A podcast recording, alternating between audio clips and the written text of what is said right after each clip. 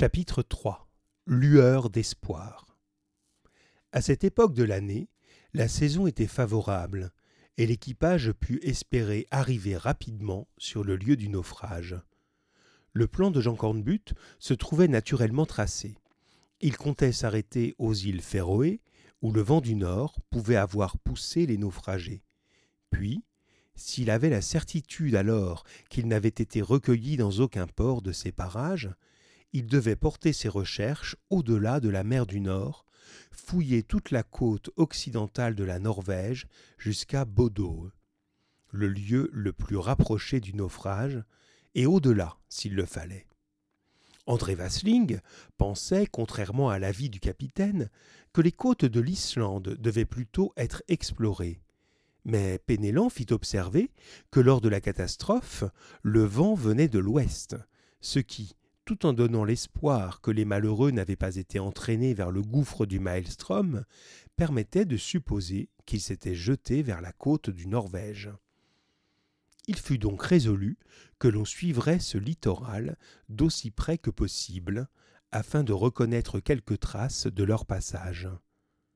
Le lendemain du départ, Jean Cornbutte, la tête penchée sur une carte, était plongé dans ses réflexions, quand une petite main s'appuya sur son épaule, et une douce voix lui dit à l'oreille. Ayez bon courage, mon oncle. Il se retourna et demeura stupéfait. Marie l'entourait de ses bras. Marie. Ma fille à bord. s'écria-t-il. La femme peut bien aller chercher son mari quand le père s'embarque pour sauver son enfant. Malheureuse Marie, comment supporteras-tu nos fatigues? Sais-tu bien que ta présence peut gêner nos recherches? Non, mon oncle, car je suis forte. Qui sait où nous serons entraînés, Marie? Vois cette carte.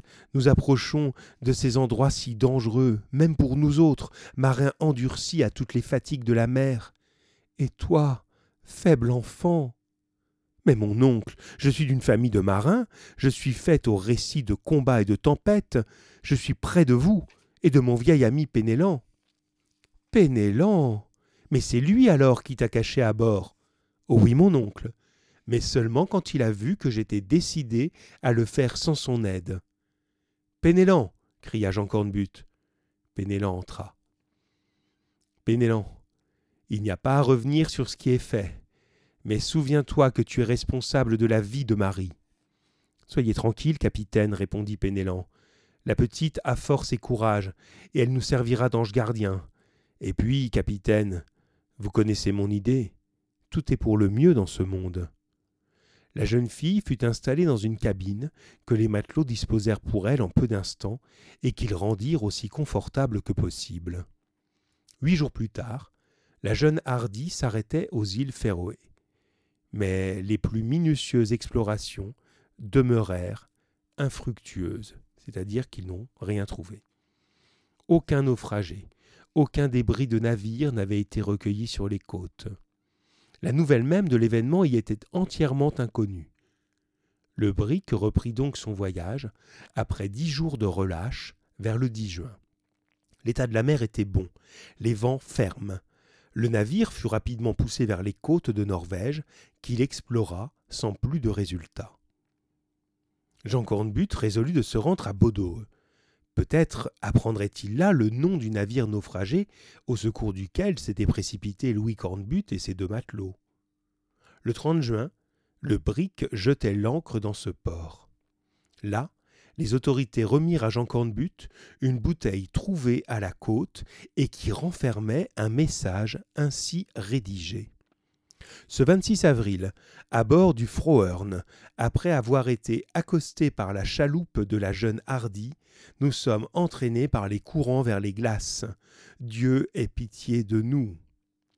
Le premier mouvement de Jean Cornbutte fut de remercier le ciel il se sentait sur les traces de son fils. Ce Frohern était donc la goélette norvégienne dont on n'avait plus de nouvelles et que Louis avait secourue. Elle avait été évidemment entraînée dans le nord. Il n'y avait pas à perdre un jour. La jeune Hardy fut aussitôt mise en état d'affronter les périls des mers polaires. Fidel Mison, le charpentier, la visita attentivement et s'assura que sa construction solide pourrait résister au choc des glaçons, c'est-à-dire des gros morceaux de glace. Par les soins de Pénélan, qui avait déjà fait la pêche à la baleine dans les mers arctiques, des couvertures de laine, des vêtements fourrés, de nombreuses chaussures en peau de phoque et le bois nécessaire à la fabrication de traîneaux destinés à aller dans les plaines de glace, tout fut embarqué à bord. On augmenta, sur une grande proportion, les approvisionnements d'esprit de vin et de charbon de terre, car il était possible que l'on fût forcé d'hiverner sur un point de la côte groenlandaise. On se procura également, à grand prix et à grand peine, une certaine quantité de citron destinée à prévenir ou guérir le scorbut, cette terrible maladie qui tue les équipages dans les régions glacées. Toutes les provisions de viande salée, de biscuits, d'eau de vie, augmentées dans une prudente mesure, commencèrent à emplir, à remplir une partie de la cale du brick, car le pont n'y pouvait pas suffire. On prit également une grande quantité de pémican. C'est une préparation indienne qui concentre beaucoup d'éléments nutritifs sous un petit volume. D'après les ordres de Jean Cornbutte, on embarqua à bord de la jeune Hardy des scies, destinées à couper les champs de glace, ainsi que des pics et des coins propres à les séparer. Le capitaine se réserva de prendre sur la côte groenlandaise les chiens nécessaires pour tirer les traîneaux. Tout l'équipage fut employé à ces préparatifs et déploya une grande activité. Les matelots, au pic, Gervic et Gradelin suivaient avec empressement les conseils du timonier Pénélan, qui, dès ce moment, les encouragea à ne pas s'habituer aux vêtements de laine, bien que la température soit déjà basse sous ces latitudes situées au-dessus du cercle polaire. Observait, sans rien dire, les moindres actions d'André Vasling. Cet homme, hollandais d'origine, venait on ne sait d'où, et, même s'il était un bon marin, il avait fait deux voyages à la bord de la jeune Hardy. Pénélan ne pouvait pas encore lui reprocher quoi que ce soit, à part d'être trop empressé, trop proche de Marie, mais il le surveillait de près.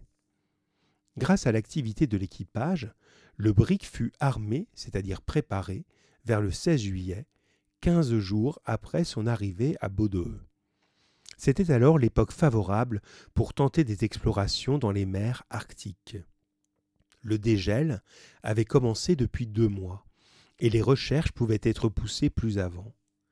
La jeune Hardy partit donc et se dirigea sur le cap Brewster, situé sur la côte orientale du Groenland, par le soixante dixième degré de latitude.